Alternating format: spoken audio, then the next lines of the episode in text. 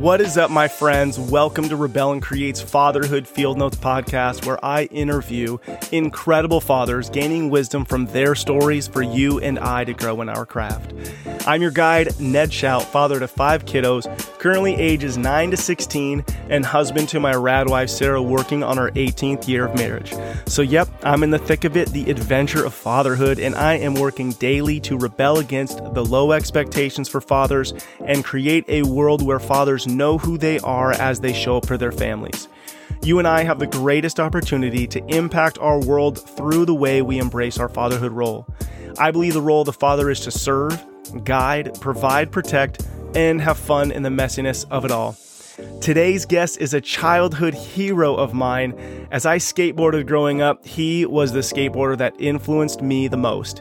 Enjoy meeting Jamie Thomas and learning more about him as a father, a husband, and a man.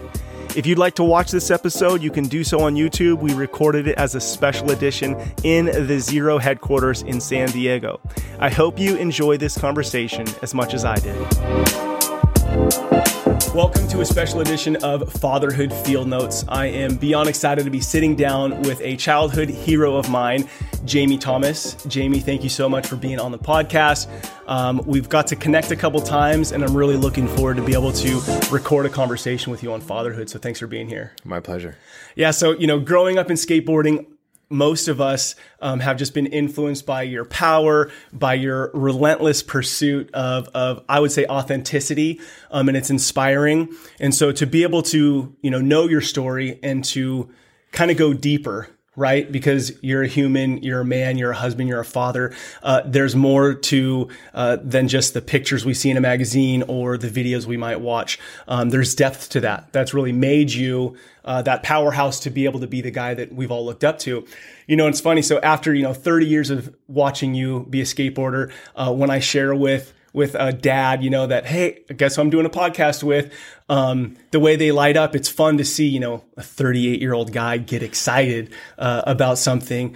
Um, so I know that the conversation that we're going to have um, will have a lot of influence. And I know that there's a lot of pressure to that sometimes because, you know, as you and I both know, we're not sitting here saying, oh, we're perfect dads. We figured it out.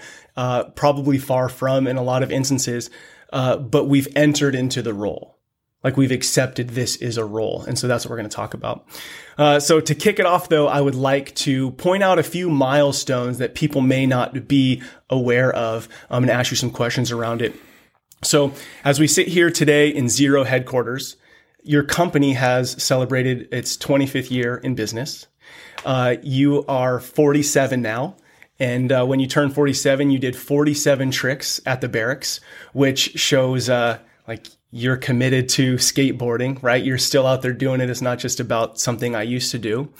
Um, and then, you know, the one that really hits home for me is you've been married for 25 years, you know, and then you have three teenagers who you've, you've just continued to dive in to be a dad for.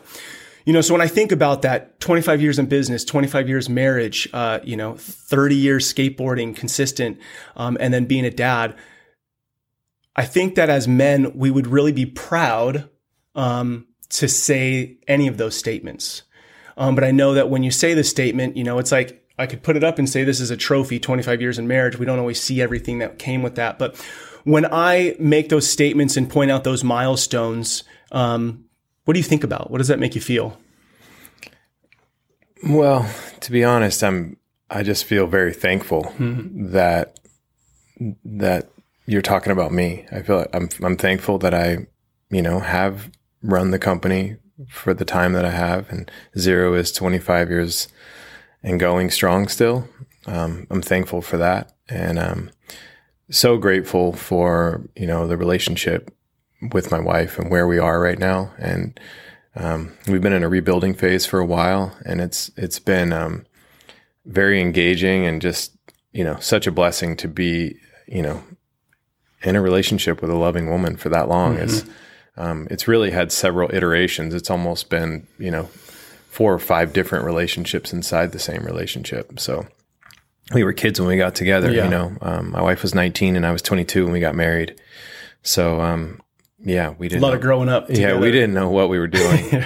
um, but you know, it was, we felt it was God's plan for us. Yeah. And um, we were both believers at the time and um, we felt like it was the right thing to do. And so we've been on this journey and, you know, I feel like God's had his hand on our life and um, some, we've been able to overcome some pretty amazing obstacles together. I love the way you lean into gratitude. You know, so when I asked the question, you went right to gratitude. And as you were talking, I was thinking, you know, when you're thankful, when you're in like a posture or position of thankfulness, then you're basically going, I didn't do all this, right? Like I'm thankful because I know the work it took, but there's something else out there that's helping to make this all possible. And that's that's hard, right? Because when we look at our trophies, sometimes it's like, oh man, yeah, look at what I did. And there's definitely a difference there to to have a a, a tone of uh, gratitude towards these milestones. You know? Yeah, I feel I feel that um, I've had, you know, serious runs of pride where I felt like I did do things, and this was because of my great work. And I felt like every time I leaned into pride, Hmm. um, I put it in the ditch. I like basically it, it got the best of me and it put me in a place where, uh, you know, I wasn't humble and I wasn't grateful and I wasn't thankful. And then I started, um, I don't know, kind of turning things into how does this serve me, you know, rather than how can I be here um, and show up and be the best version of myself for these people I care about or the brand I care about. Um, I also think that, you know, one thing I didn't really tie into or I didn't really hear you mention was basically the reason I've been in these roles for so long is because I've taken great identity in these roles. You know, um, I take great identity or I took great identity in being a professional skateboarder for a lot of my life. And I took great identity in running zero and, and keeping it going. And, you know, we'll fight for the things that we take identity in, you know, and I take identity in being a husband. And that's, it's gone through different phases where, you know, there was times where I didn't feel cut out for it or I didn't feel up for it Yeah. um, you know, but but continuing on that journey and um, you know, fighting for the relationship, or you know, vice versa. My wife fighting for the relationship. You know, Yeah. A lot of people say you fall in and out of love several times throughout your relationship. It's just you hope you never fall out of love at the same time. And I feel like that's you know that's where God's had a hand on our life, and one of us has always been fighting for the relationship, and. I'm very thankful now that we're both fighting for the relationship and we're, you know, we're nurturing it. Yeah. Yeah. I think that it's really important for guys to hear that. Like, are you fighting for your relationship? And, and realizing too, you know, I've never heard it said you'll fall in and out of love a few times, but like, are you going to fight for that? Um, and I think a lot of times we, we don't think it's possible maybe. And so when I, you know, when we say these milestones, I know it's easy for us to go, man, you've been so consistent and you're so disciplined. And that's true. Some of it comes from, you know, maybe falling too much into the pride of identity, like I'm identifying in this, but there's still this thing I've kind of heard you talk about is every day's a new day. And so maybe you could talk about that for a minute is you've had a conviction, okay, whether you've had a conviction that tomorrow I'm going to try again, whether it's, you know, skateboarding or your marriage, where does that conviction come from that I'm going to learn from yesterday's fall and I'm going to get up today and today's new. I mean, I think that the the metaphor you just used is the perfect example. I think I learned the the um, importance of trying again through skateboarding. I think skateboarding you fail so much. Right. I mean, like to learn how to kickflip, it takes you a year of failing. So you start to build a level of resilience and a level of optimism and hope for the future in just a single trick, the most basic trick. I mean, maybe the ollie's more basic, but the kickflip was like the holy grail when you're a little kid. Yeah. You know, you want to learn to kickflip. You're not a real skateboarder until you can kickflip, is what it felt like for me. And I just remember how difficult it was to learn how to kickflip. And that's just the first trick. Like, you know, every trick after that, I just spent days, weeks, months trying to learn how to do these tricks. And I, my point is, is that while I'm trying to learn how to do it, I'm failing hundreds and hundreds of times.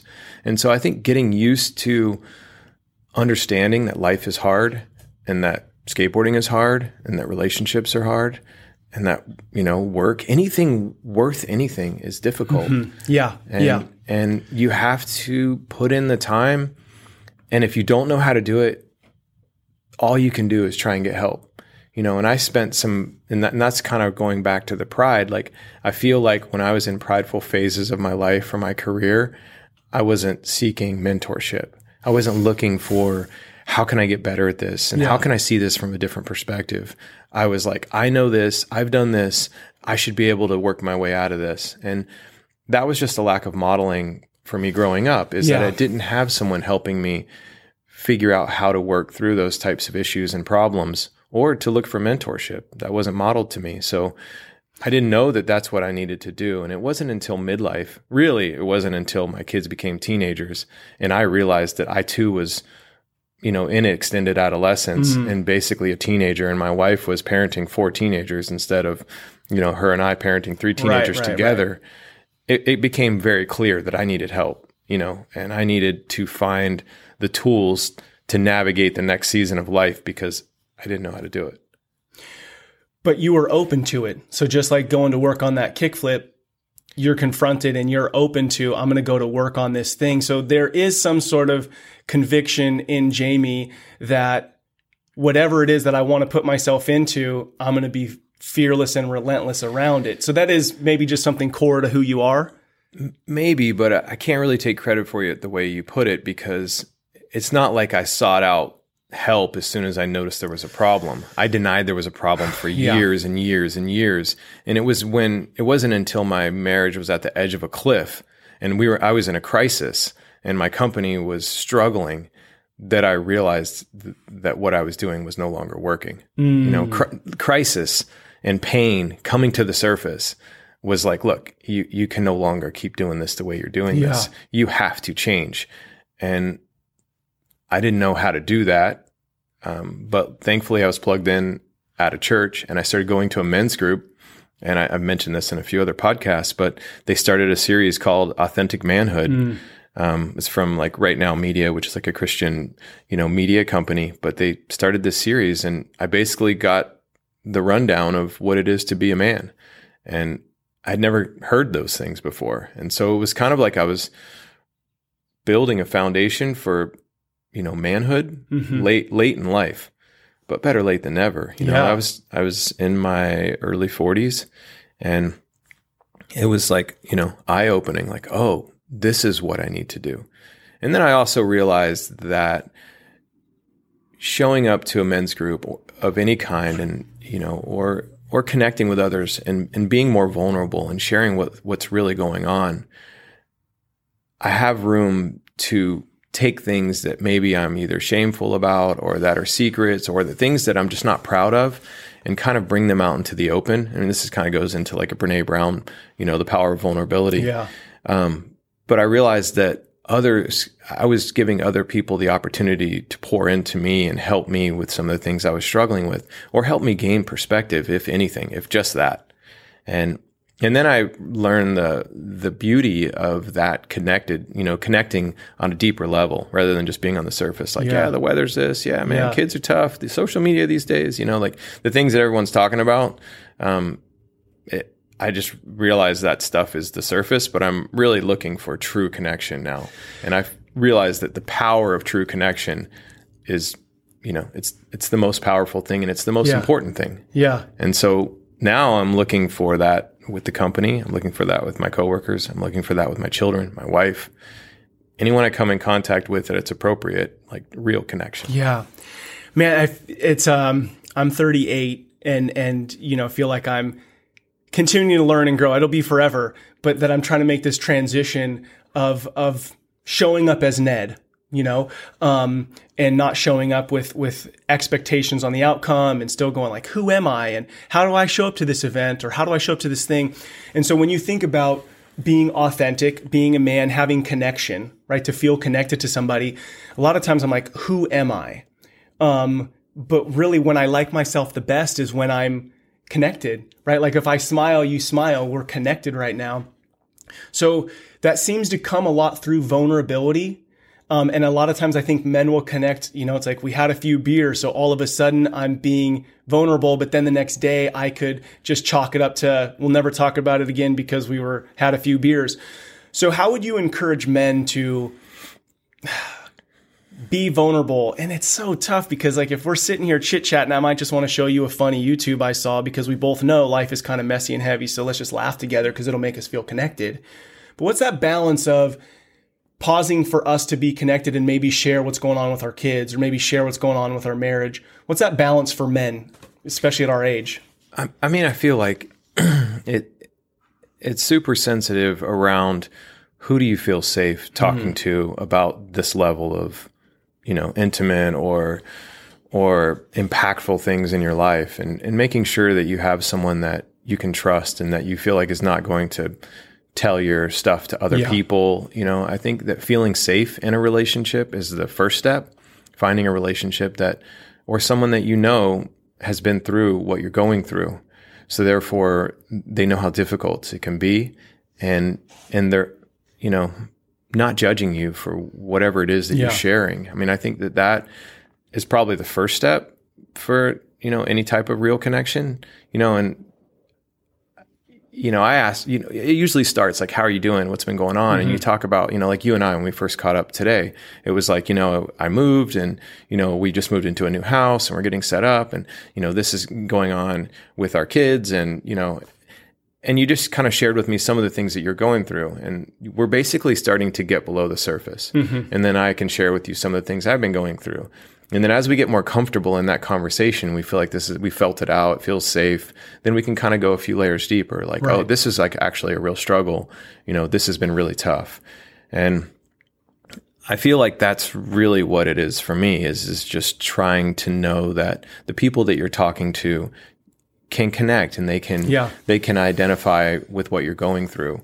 Um, because other than that, you're just telling people, you know, oversharing, and that that's never feels good for anybody. Either right. both people, you know, you walk away with a vulnerability hangover, and then the other person's yeah. like, man, I didn't need to know all that. You know? Yeah. So there is this balance of like we just like talk too much of the surface level, weather, sports, whatever my kids sports to I overshared with you. So it's finding that in the middle and something you've said, you know, when we first started talking is, Hey, I'm just going to share my experiences.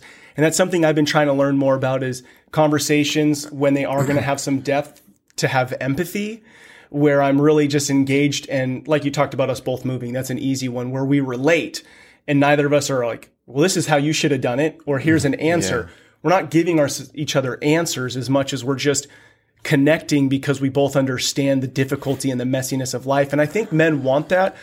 But I think you're right. You know, just find somebody that's safe that you could trust and just go a little bit below mm-hmm. and then go a little bit. Cause I find myself, you know, yesterday I did it. I walked away from a conversation. I'm like, why did I say all those things? And now I'm embarrassed about why I said those things. And I'm like, do I call the person and say something or do I just wait till this weird feeling goes away? Uh, yeah, I, I do that. And I, I feel, I know exactly what you're saying. And I usually just wait until it goes fades. away. Yeah. Because it it's even but, more awkward when you're calling like, Hey, yesterday. And then you're just yeah. dragging it out. Yeah. Yeah. And, and they may not have even felt that way. It right. may be just some internal criticism that you're having for yourself. And what I've noticed is, is that it's very important to feel all the feelings of embarrassment around that topic. So that's going to help prevent you from doing, from repeating that same thing in the future. You know, it's basically like you're learning from the discomfort of your choices. Yeah. What I've started doing um, is writing it down. So yeah, that, that, write, writing down like yesterday, I told and sending it out to 100 this. people in the mail.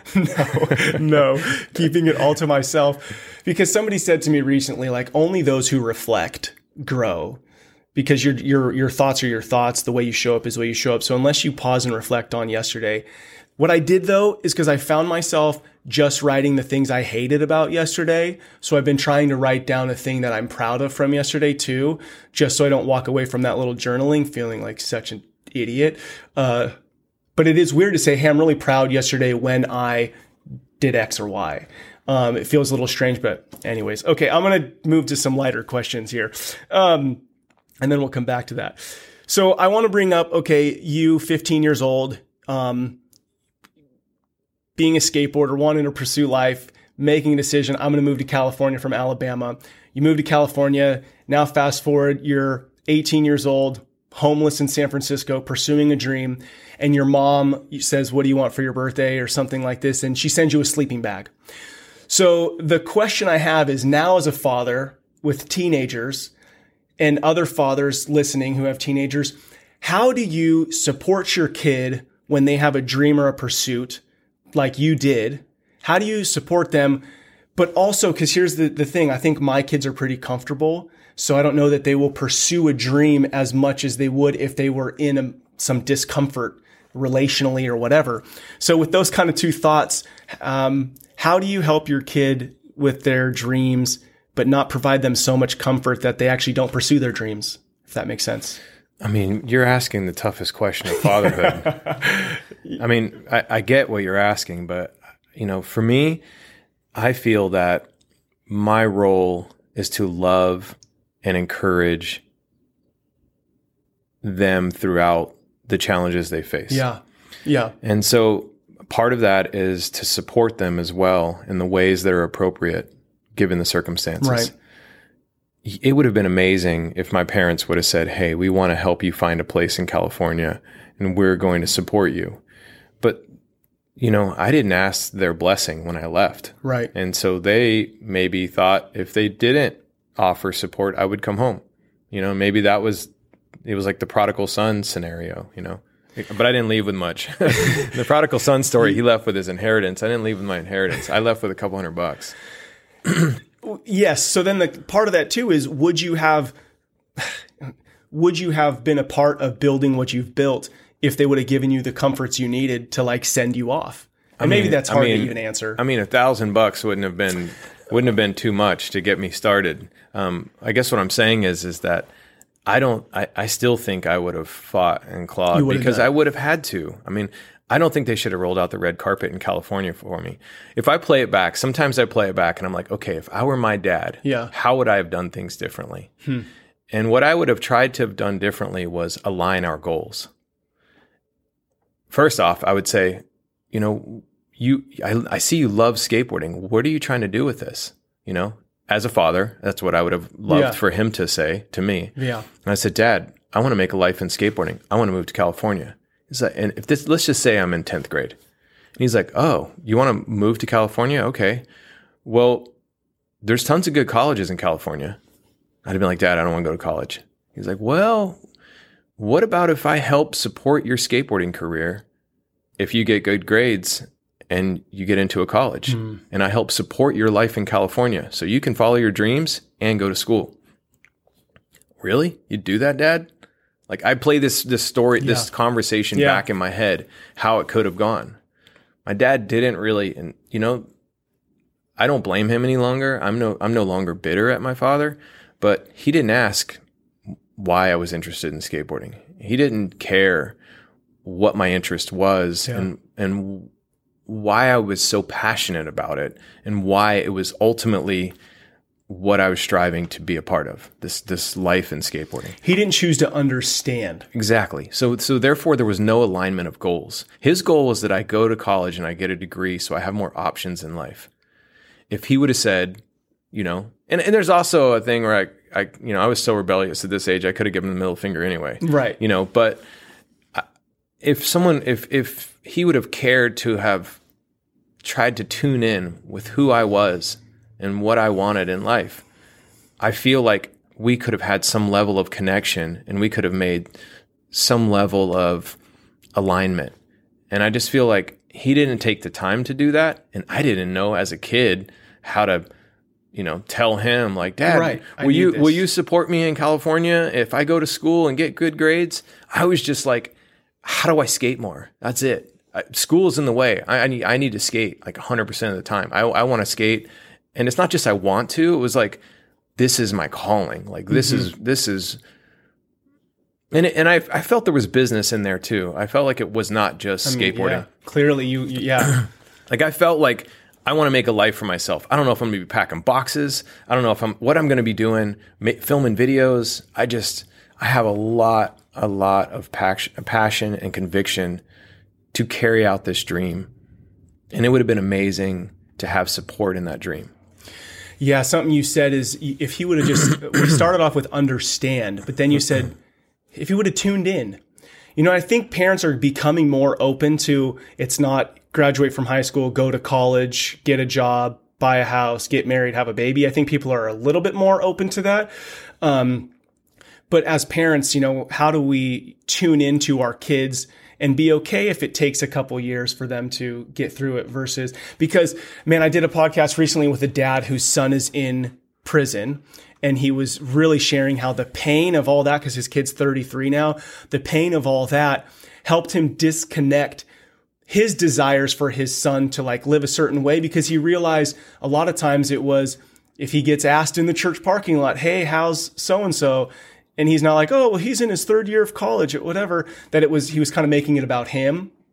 And so I think if as parents, like what you're saying is if your dad could make it less about him and what he saw for you and just got in tune with you, there would have been a connection. And that's what you and I want with our kids, right? Is a is connection and trust. Yeah, I think a relationship. My father and I didn't have a relationship. You know, it as soon as I knew he wasn't on board with skating, I just avoided him. Hmm. You know, he basically skateboarding was annoying to him and it was me wasting my time. He didn't see the value in what I was doing. And that was hurtful. So I was just like, I don't want to feel that level of rejection on a daily basis. So I was like, if I avoid this person and just hang out with my friends, if I just connected with my mom who was supportive of me, then I could feel pretty good about myself. And I feel like I'm not wasting my life in my teen years, you know? Um, but my passion, and I, when I think back and reflect on it, like it was really heavy. Like I was like so convicted that I have to go to California mm. and there's no life for me in Alabama. Like there's no life. Everywhere I look, there's not a place for me to plug in. I'm just here buying time to pursue what I want to pursue. But I realize I'm a I'm I'm uh, a unique case. That's not the mo- that's not common, you know. And I have kids now, and my son's 18, and you know we're planning for his future and trying yeah. to help him go to college. Um, you know, and and also, you know, buying things for him, car and you know, things like that. Like I want him to have a car, but I'm not buying him such a nice car that he feels overly privileged and never wants to work. You know, I'm buying, right. I'm, I'm giving him my hand me down 2013 Prius. It works. It runs well. It, it's not really considered cool, you know, it, but it, it gets him where he wants to go. And if he wants to upgrade his car, he's welcome to get a job. And I'll also meet him in the middle and, and help support him. Yeah. I love that. You know, but I want to give him the tools that he needs, but I don't want those. I don't want it to be so nice that he doesn't need to ever replace to it. Yeah, you know, it's like his. And so, my wife and I are constantly walking that line of what is good, how much money is is good, is appropriate, and is healthy to give him to help him, and then how much of it is privilege to where we're handicapping him or right. enabling him yeah. to not have to or want to work on his own. And you know, we we've seen that. You know, we basically want to give him enough money to have gas, but not enough money for the rest of the luxuries in life so he he feels the call to go get a job. If he wants to go get, you know, like whatever, a Supreme hoodie, you know, that's 300 bucks. Like I'm going to go, yeah, maybe for Christmas. You know what I mm. mean? There's one yep. time a year where you get things that maybe are a little unnecessary but the rest of the year, well, I'm not buying you a Supreme hoodie that just shows up on the doorstep. You know, it's something you're going to have to go work for because yeah. you're putting value in something like, I'll give you a zero hoodie, you know, no problem. It's free. And, um, but if he wants to buy something that's above and beyond what we're offering, I think, I think we offer the basic, we, yeah. ba- we offer a baseline of support that makes him feel comfortable and taken care of. That's what I feel like my role is. Yep. Um, but my role is not to take away all his worries, you know, and give him everything he wants. Yeah, yeah. I'm seeing it in my 12 year old. So four daughters and one son, and I'm seeing it in my 12 year old right now. Is he'll get bored after like 10 minutes of sitting there. You know, like everything's stripped away. And so I'm in this battle of now I just need to say no to him a lot. You know, so I'm like, buddy, the way you're acting, like, look, so I try to have open conversation, but look at your last week. And now you're upset now because we're not getting popcorn at the movies because I'm trying to toe that line. Wait, wait. you take him to the movies and won't let him get popcorn? It was a second time to the movies in the weekend. the point was that he got pissed. You're not the looking like a you're not looking like a good dad right now. No. I mean, you either need to bring some Ziploc popcorn or you need to buy him popcorn. So they have movie passes, so they can go to the movies as much as they want. And the point was he was being a little d bag about not getting something. So I'm like, okay, no popcorn at the movies, and he got more upset. And I, my point was, look, you went to the movies on Friday. It's Sunday. You're going again, and I'm trying to. You need to hear no a little bit more because when you hear no, all of a sudden it's this breakdown. And so I'm trying to paint this picture for him. And so last weekend it happened again. And so I was like, all right, tomorrow you and I are working all day together. But he showed up and he worked. And at the end of the day, he was like, Dad, I get it. I'm super blessed and I'm really thankful for everything. Because the point I'm trying to teach him is to have that gratitude we talked about at the beginning. It's like, this isn't just, you don't just have this because you are owed it. And a lot of times he acts like he's owed it. And I realize as like a, you know, middle class American, our kids start to feel like they're owed stuff because it's just easy come. You know, I didn't have the amount of snacks in my home that as a kid as my kids do. Um, but yeah, he didn't need the popcorn. Let's be clear about this. okay, so what is the role of the father? You've talked about it a couple times, but when you think, what's the role of the father? What comes to mind? To love, nurture, and guide our children. Hmm. And I put love first because I feel like showing up for them, hugging them, loving them, being affectionate, reminding them that I love them, and being very consistently there for them in the ways that I know how, and then ask them, how else can I be there for them? I feel like that's what I try and focus on. Um, and then nurturing them, teaching them, guiding them. Um, I think guide is a, a good word. It's like mentorship, Yeah. but not so like one up, one down. It's like, you know, my son's getting ready, you know, he's in his senior year of high school and he's getting ready to go to college in the fall in Utah. And um, he's going to be away from home. And I, I have a, I have a to-do list of things that we need to go over before he takes off, you know, how to change a tire. I'm doing, we're doing house projects and I'm trying to, you know, get him acquainted with different types of power tools.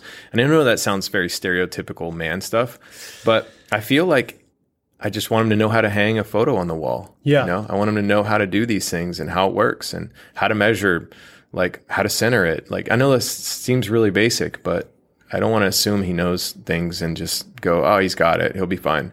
You know, I want to make sure that I'm there for him and, and show him things that give him confidence and have him hmm. feel good about yeah. who he is. Yeah, I think I mean I think those things matter so much. You know, like let's change a tire together. And what's funny is like the how we've been talking about connection is sometimes it's a to-do list, right? Like okay, we got to do all these things and I find myself in the to-do list just getting it done. Whereas that's a connection point, right? Every task is a tied to some kind of relationship connection. So that moment I just of hanging a picture together of him seeing it work out on some of these things and then dad struggling to figure it out on some things. And I think that's really healthy for my son to go see me go, ah, I actually don't know how to do this. So let's figure it out together. Yeah. Because they're going to come across that stuff throughout their entire life, you know? Um, and it's not just give up. It's like you have the ability to learn and we have the ability to learn together. So, I mean, I think that in between stuff is the most important. and we have the freedom to make mistakes. My son and I hung um, a roof rack in our garage. You know, like the that gets it goes above the garage door. And um, I messed up the measurement like three times, and we kept having to trim these like vertical racks because the, the the rack was going to get hit by the garage Yeah. door, and um, we had to cut it like two or three times. But you know, we just kept doing it and kept figuring it out. And you know and he would fi- he would see, for foresee issues that I was going to have that I wouldn't foresee because I was so focused on the weeds of mm-hmm. one little part of it. And it was cool that he was able to kind of chime in like hey but dad this won't work because of this. You know and that problem solving is like critical to life. Oh, y- That's what we do all day. Yeah. absolutely. And so I feel like just that was a you know a really medial task, but we were able to learn something, and he was able to practice. And I and I feel like that's really what it comes down to too. Is as a dad, I feel like I blow it sometimes. I try and reflect on you know how things could have gone and how I could have approached it differently, and sometimes even ask my kid, my kids, like. How could I have handled that better? Like in your in your eyes, what? How could I have? How could I have supported you more, or how would it have felt better?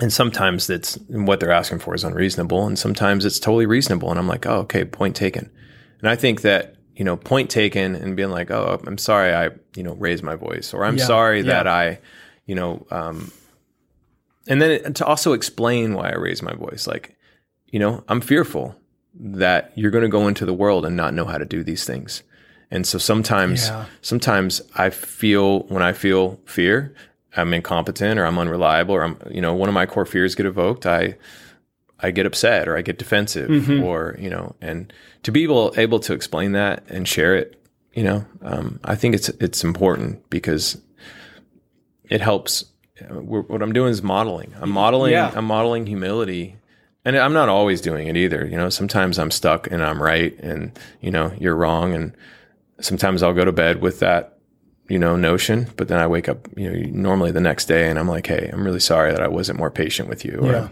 I'm sorry that i you know came in hot and didn't you know and there's one thing i learned in therapy um, that I was talking about some issues I was having with the kids, and the therapist told me, you know, he's like, I heard this one time, and it's really helpful, and it's connect before correct.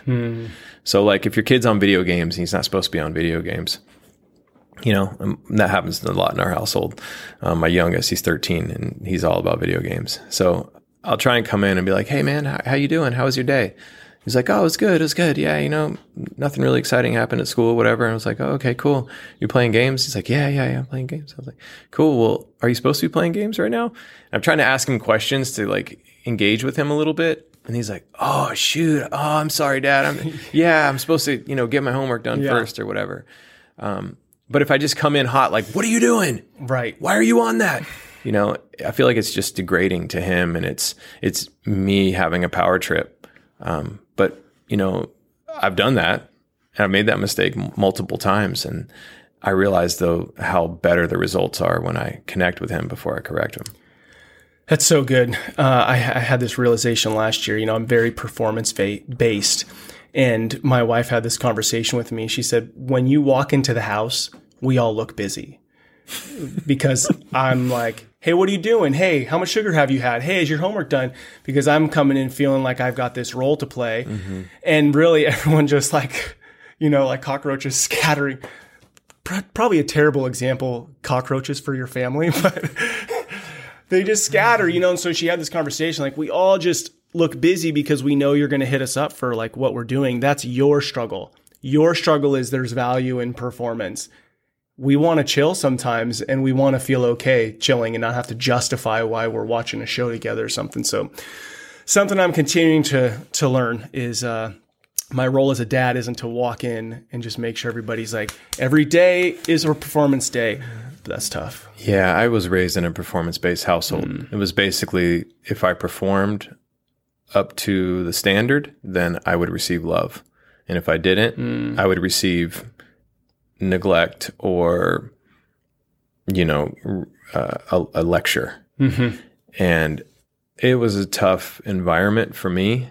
And I feel that that is why I worked so hard on my career. And that's why I worked so hard on the company um, for the early years because I felt like my my value was the sum total of my productivity. You know, and it wasn't it's not until making the transition out of you know a performance based mindset which is a, a lot had to do with my career my mm-hmm. skateboarding career mm-hmm. and taking identity in something outside of being a professional skateboarder that I started realizing that it was more about connection than it was performance. Like life is more about like how available was I today for all the people in my life rather than you know how many boxes did I check Yeah. and I'm not mm. judging you by any means because I I I lived there a long long time and I spent a lot of time basically I, and I still struggle with it. I still struggle with leaving work with unchecked boxes and that feeling of being okay with myself. But it takes self-talk. I have to ask myself what is the most important thing today? What do I need? That reminder. yeah what do i need most right now and and what is really going to you know help stabilize my emotions besides checking a bunch of boxes Yeah, I'm in that transition and I tell myself, nobody cares how much you did today other than you. And you don't seem very happy about, about uh, yourself with all that you did. It's like it didn't really make you feel any better. Um, so definitely something that I'm working through. And that's why, you know, we got connected on through Brian Sumner and the podcast you did with him. I mean, I've listened to that four or five times. A lot of the things that you spoke about, you made a statement, um, I'm not busy anymore. And, and when I, I wrote it down, it's in my journal. I would like to be able to say, I'm not busy anymore. Um, and I think I'm almost there. I'm almost there, but it's, I, when it's Monday morning, you know, I made this comment to my team recently that I hate holidays on Mondays. I hate them. So can we just make Tuesday look like a Monday, like set our meetings up and everything? And how sick is that? It's it's a three day weekend now, and I'm like Mondays are for working, and they all tease they all tease me about it, but that's because that's what I've done the last you know almost 20 years is Mondays to show up and do work, but it's not that same drive that I have to have anymore to feed my family. I could show up with a little bit more of a smile and engage. Uh, so I'm I'm in the process of that. yeah, and I, am surprised that I said it like that because I and it's possibly true that I did, but I, it's possibly I, true that I did. it's it's I'm I'm practicing not being busy, mm. but some days you know sometimes I'm busy. Some seasons of life are busy, whether I want them to be busy or not. Um, I'm letting people down if I'm not approaching it with a hustle mindset. You know, and the hustle, the hustle and the busy, they they kind of go together. But I definitely plan my days a lot lighter. Mm. I, I'm I'm on some like intentional focused work. Yep. And then some intentional connection time with all the people I care about. And I feel like if before I set that up, I was just at the whim of what I needed to do next. I say needed. It's like yeah. what I what I felt I needed to do next. And I felt like basically my schedule was writing itself and I was not living in a proactive you know mindset at mm-hmm. all. I was basically just reacting to everything around me, and that's what I need to do next is just react. Um, and you know, I, I think Mondays are an important day to set the tone for the week, and also to get a lot of things knocked out, so I can have a more relaxed rest of the week. That's kind of how I see it now. Um, that's how I try and approach it. That's how I want to approach it, but then I find myself at four o'clock on a Friday feeling like, oh, I got to get this done before five o'clock. So it's like okay say it you know and, and i mean you turned me on last time we, we talked you turned me on to atomic habits and we're actually reading it as a family. Um, my whole team has read it. It's been really great. And so i'm trying to take that but also make it a habit like you're saying of of you said practice of being not busy but make it a habit of setting yourself up to not be busy mm-hmm. right? Saying oh, i'm going to have habits i would tend to go from you know 4.30 in the morning until 9 o'clock at night i know everything i'm doing but what I'm finding is, and it hit me like a rock the other day, my daughter and I, she was struggling with her passion around soccer. And so I went to the soccer field with her at two o'clock on a Wednesday to play some soccer. And she, as we're walking off the soccer field, she goes, Oh, what do you, you got some more work when we get home? And I was like, No, I'm just to hang out. And she, she walked into the house and she said, Hey, dad, or Hey, everybody, dad's not working the rest of the day. And I was like, Dude, that's a problem. That's a problem yeah. if and you know we've we've we moved. We had a big move. We had all, these things but i keep thinking next month what's going to be chill right? I even said that to you outside. Yeah next week things are like slowing down when i get back from my trip to california. Um, but unless i make it a habit and make it a practice it's not going to happen. Amen. I think that that is um that is very true and i feel like I feel like in order to make something a habit, in order to make it, you know, um, a practice, you have to set an intention and you have to analyze your life and outline your life as far as how your priorities are.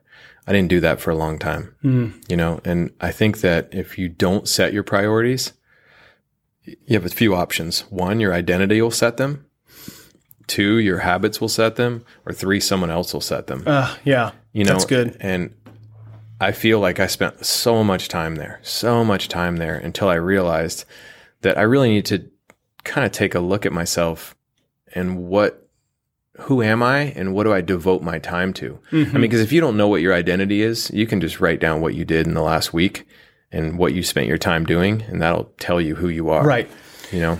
Yeah, um, that, that's a reflection of, of who you are based on where you spent your time. Yeah. And, and your priorities. And you can, you know, forever, I always always say, you know, like family first you know, but I spent 12 hours at the office every day. Right. You know, that's, that's an incongruency. That's, that's me saying family first, but doing something else. you know, me that, that I should be saying business first, money first. And and the reality is is that I took great pride in my work and I took identity in my skateboarding career. And so I put those things first. And I did that until my 40s. Mm-hmm. Until I realized how unhealthy it was that my identity was that I was a skateboarder first. Skateboarder or pro skateboarder. Either one was unhealthy to be a higher priority than I mean, and I talk about this on the Sumner podcast and, and, a, and a few others, but really I had an identity crisis in my early 40s. And I discovered that number one, it goes like this. I discovered that I was a pro skateboarder first, an influencer second, a father third, a husband fourth, and a child of God fifth. Hmm. And for the most part, this is just totally upside down. You know, I'm a child of God first. I'm a husband 2nd mm-hmm. so then I can be a good father. Yeah. Then I'm a father. Then I'm a skateboarder. And then with all these all the things that I'm doing, if I'm doing these things well, then I'm probably having a better influence on those around me. And the reason I had influencer second is I spent so much time on Instagram, I couldn't not see that that was number two. It's like, how am I influencing people and how's my engagement and how's my relevance? And it was, it's a tough transition Yeah. to go from being in the spotlight to, you know, kind of like, like you said, 38 year olds. That that's like my, that's my uh, target audience. that's my, that's my prime audience. If someone's going to come up to me at the airport and be like, oh, dude, I looked up to you when I was a kid, you know, they're around 38 Yeah. they're in their mid 30s and uh, mid to late 30s and that that's humbling in the sense that you know i'm i'm not relevant to the young kids in skate in the skateboard world and it's like well what am i doing you know am i just like living in the past like uncle rico and napoleon dynamite you know and oftentimes i i think i stayed in uncle rico land for like 10 hmm. years trying to like you know, dredge up these highlights, this highlight reel from my past and put them on Instagram so people could celebrate me and me feel like, oh yeah, they still like me. You know, but really what they're doing is they're they're celebrating their nostalgic childhood Yeah. and the impact that I may have had on their childhood and they're clapping for 10, 15, 20 years ago. They're not clapping for today. And I have to ask myself, what am I doing today that is making my life better or the life's better for the people I care about? And so that's the shift. Um, and I think that that's finding humility. You know, what what is that? That quote is um, humility is not thinking less of yourself; it's thinking of yourself less. Mm, yes. So good. Yeah, and it, it really is just trying to shift my mindset from me to others, and how can I be there for others, and then finding real, true fulfillment in that. In the beginning, I was practicing it and just totally faking it, like I'm here. I just want to show up for other people. Yeah. But I was so out of, I, I, you know, I wasn't good at it, so I just kept doing it until it started feeling more natural. Mm, So I want to lean into that. So I, you know, we don't have to hash out the whole podcast with Brian Sumner. I would really encourage you to go listen to that, especially if you had struggle with your own dad. But that's what led us here. And I think a lot of us men, 35 to 45, we do hit an identity crisis. I would say it's probably less severe than what yours was in the sense that I'm a professional skateboarder. I can't do this forever to the level because of my body. Where if I've grown in success at some sort of business, I, mm-hmm. I struggle with my identity at that same age trying to discover, but it's easier for me to just say, I'm still Ned, the insurance business owner, because I could do that till I'm 70 years old and get stuck in making that my identity. So you're really confronted with, this is going to change. And so I, and I'm not finding fulfillment in it. Although I might not find fulfillment in my insurance, I could keep showing up on Monday and putting 60 hours a week in forever. So you were at this crossroads and, and you dug in to find fulfillment in, in family, fatherhood, marriage. So as dudes are listening to this, because a lot of us are listening to this going like, yeah, I'm not super stoked on my marriage. Yeah, I don't have the relationships with, with my kids that I want. And my career isn't that exciting anymore. How do you start to transition into finding fulfillment in, in embracing fatherhood and marriage and, and connection? I, I feel like it's really about connection that we may be missing. Yeah. Well, if you were like me, I was struggling in every facet of my life. everything in my life was difficult. My relationship with my children were difficult. My relationship with my wife was difficult. Mm-hmm. My relationship with my business and my coworkers was difficult. And I was no longer prospering in a professional skateboarding career. So obviously something had to change. For me, I kind of hit a bottom. You know, you talk, you hear about addicts hitting bottoms, but I hit a bottom where I felt like everything I was doing was no longer working and I have to reevaluate it. And there's a few things that I did. Um, you know, I mentioned joining a men's group at my church. Mm-hmm. Um, I also got into therapy. And then I also started trying to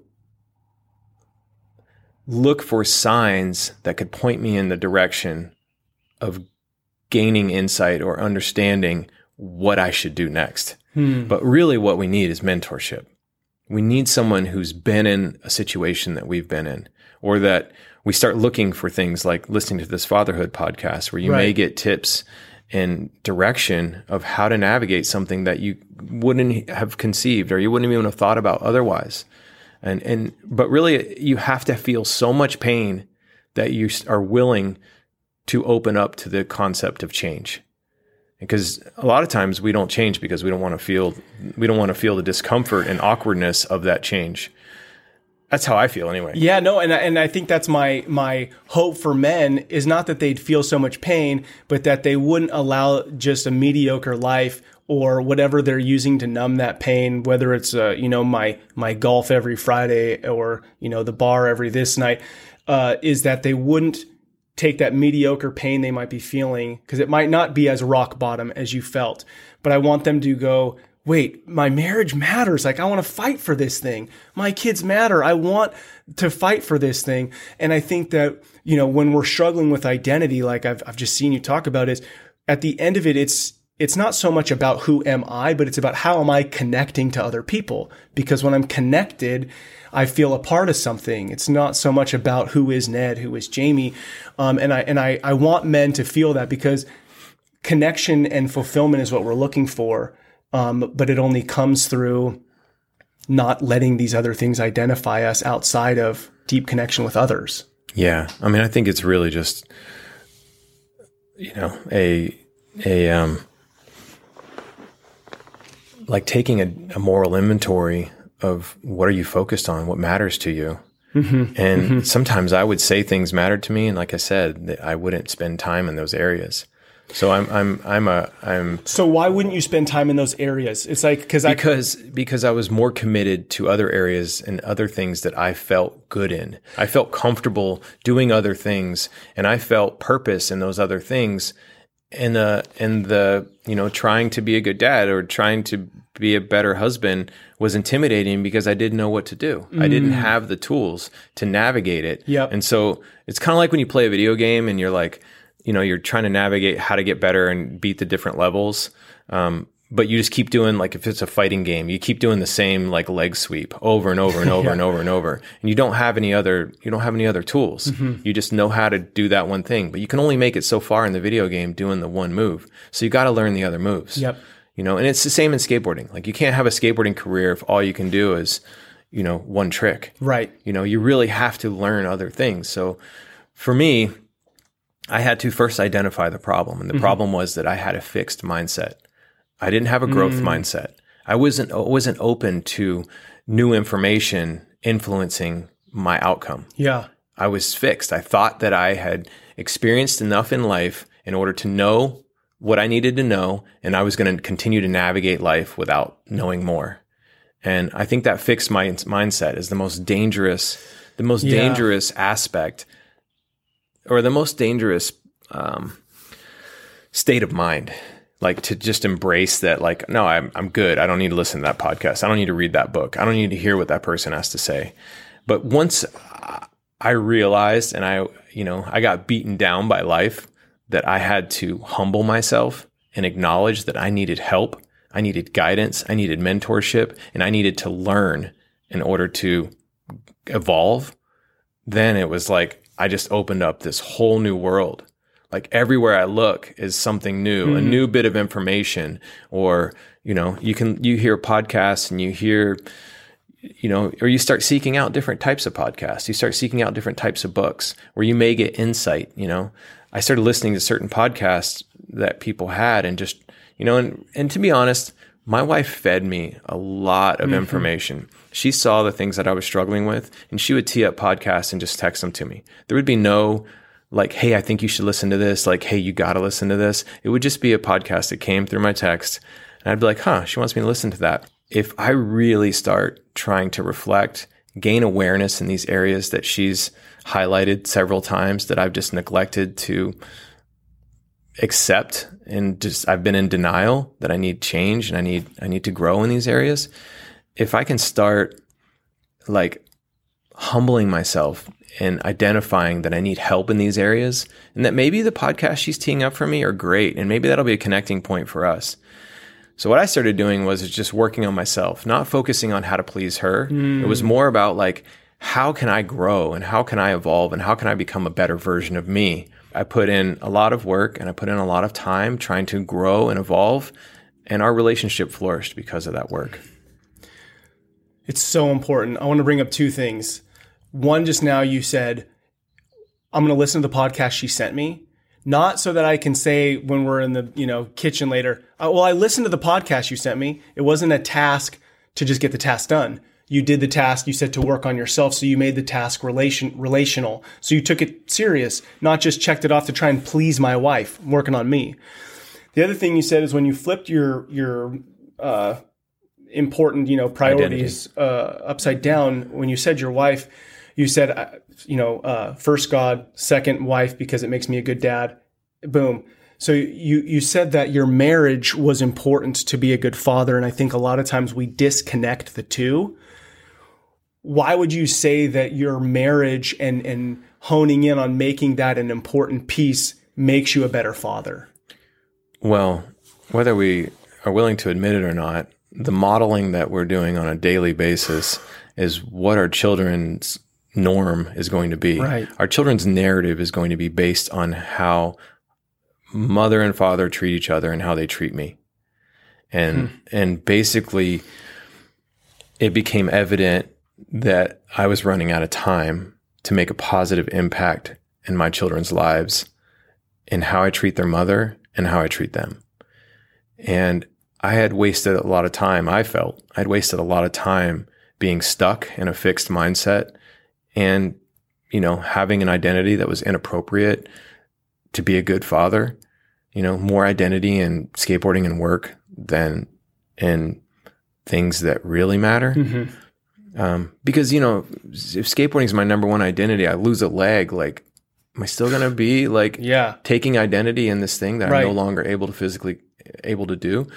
And that's extreme. But my point is, is that that can be taken away from me. You know, right. and yeah, you, you know, tragedies can happen and you can lose loved ones, but being there for your children and you know that's our legacy our children are our mm-hmm. legacy and being able to show up for them on a daily basis in order to help them navigate life. The human experience is so hard. Hmm. It is so hard and difficult. And to not have a, a, mother and a father that are looking out for you and that are loving you day in and day out and trying to help you on your way just compounds the difficulty. And I know what that feels like because yeah. that happened to me. You know, my father did not know how to be there for me. And therefore, I, you know, for the most part, grew up disconnected from my father from like, I don't know, 10 or 11 onward. And, you know, eventually I sought out a relationship with my father and, and reconnected at the level that was possible and that is possible. Um, but for the most part, I grew up fatherless in lots of ways. And it, it was a, a, a giant wound that probably was a big reason why I stayed in such a tough place for so long because I didn't have modeling of how to navigate and get through that. I didn't have like a lifeline where I could just call someone and be like, Hey dad, I'm struggling with this thing. How do you get through it? Like my dad and I were never close like that. Mm-hmm. So I didn't really, and I, and I also had issues and resentment. So I didn't want his help. You know? Right. But when you realize some of those things in yourself, you went to work on it so that you could show up for your kids in a way that you wanted. For sure. And th- these aren't things that I can go to my father and ask him about because they weren't modeled to me. So I can't expect that he knows how to navigate them. Right. He might be able to navigate and help me with his regrets, you know, which is, it's important. Yeah, it's, it's helpful. Right. But I think that going and finding the information, I mean, to say you don't know something in this day and age consistently, is there's no excuse Yeah, for no it. You, we have anymore. we have all the information we could ever want. It's really about how do you how do you listen to that information and what do you do with it? How do you practice it? How do you uh, apply it? And I think that that for me is like that's where the rubber meets the road, right? I mean, someone's telling you like, "Hey, have you tried this?" You're like, "Oh no, that's a great idea," but like, how do you implement that? And I think for me, that was Atomic Habits was a huge part of it because it broke down that it's all about systems. You know, you don't rise to the level of your goals; you fall to the level of your system. I just want to just point out the marriage one last time is 25 years in marriage. That's incredible. Um, that's such a gift you give to the world. It's a gift you give to your kids. And I just really want people to understand that your marriage, uh, I think, is an opportunity for you as a, as a man to grow because you're going to hit uh, conflict. But if I think men really, if we enter into our marriages, the opportunity we have to become the version of ourselves we like the best. Our marriage is a great opportunity to enter into the struggle. Um, and thank God for awesome wives who who like stick it out and are willing to like continue to fight for that. I'm so thankful for my wife and something I've heard you say, you know, as we were kind of preparing for the podcast is how much you respected your wife. Um, and, and maybe you could just make a, a quick statement on that. I'm going to ask you a couple last questions, but you know, we've talked about the importance of the, the wife being fir- first and, and how it's important for your kids to see that. But what is it that that leads you to say, I really respect my wife? And let me just say one last thing. All men feel a certain way about their spouse, right? When I bring up your spouse, hey, how's it going with your spouse? I think a lot of times we'll fall into like, uh, complaining or negative or whatever but to to to first go i respect my wife that's a decision you've made Yeah, and when I think of my wife, I don't think, oh, I think like, God bless her. yeah You know, she shows up and tries to make my day better. Hmm. She tries to make her kids' days better. She invests everything she has in the betterment of our lives. but you've chosen to see that because sometimes men will go to work and they're like well i work 12 hours a day or 10 hours a day or whatever and like without seeing what she's doing because right if i stay home for three days with my kids especially when they were young right you realize very quickly how difficult it is to to, to be a mom it's, it's sure. a lot I, I absolutely agree with you. And I think that falling in love with my wife again, hmm. and for me, that is the prioritization of time where I put time in and spending time with her to see her beauty and to see her process and to see and witness how much work she puts in to be a good mom. I can't deny that any longer. If I take time to to to break down what she does and how valuable that work is, and and see it, and Right. to and to See and, and to that. actually hang around and and try to do what she does. I mean, like you you mentioned it, it is tough, Yeah. and I do not want that. I don't. I, I don't. I, it's really difficult for me to stay at home. I mean, it's gotten a lot easier because I've leaned into fatherhood in, a, in a real way where I love being around my kids. I love being at home. Um, you know, but especially when the kids were really young, it, it was a lot. Yeah. You know, um, but nowadays my kids are teenagers and I, I speak a, a teenage language pretty well. Um, but you know, my wife is so good, and mo- a lot of people's wives may be, but you're right. I took the time to to acknowledge her for exactly who she is and what she does. And there are things too that are tough that I don't always love, but I try and communicate communicate those things to her in Yeah. real time and how they feel and how I feel. And that's all I can do. I can't judge her. I can't tell her she should do this. I can't tell her she should do that. I just realize that what I can control is to convey how some of the things that she does makes me feel and you know and open up that conversation. But you know, I feel that the the switch happened for me when I started investing time in my relationship hmm. and and making it a true priority. Right. And as I did that, I was able to see all the beauty and then also work on myself in order to take extreme ownership for my for my negative habits and for my patterns of familial dysfunction that were no longer serving me or that weren't serving me or serving my family. You know, that took a really long time. And my wife was at wit's end with like, hey, this is happening in your family and this is happening in you and you cannot admit it.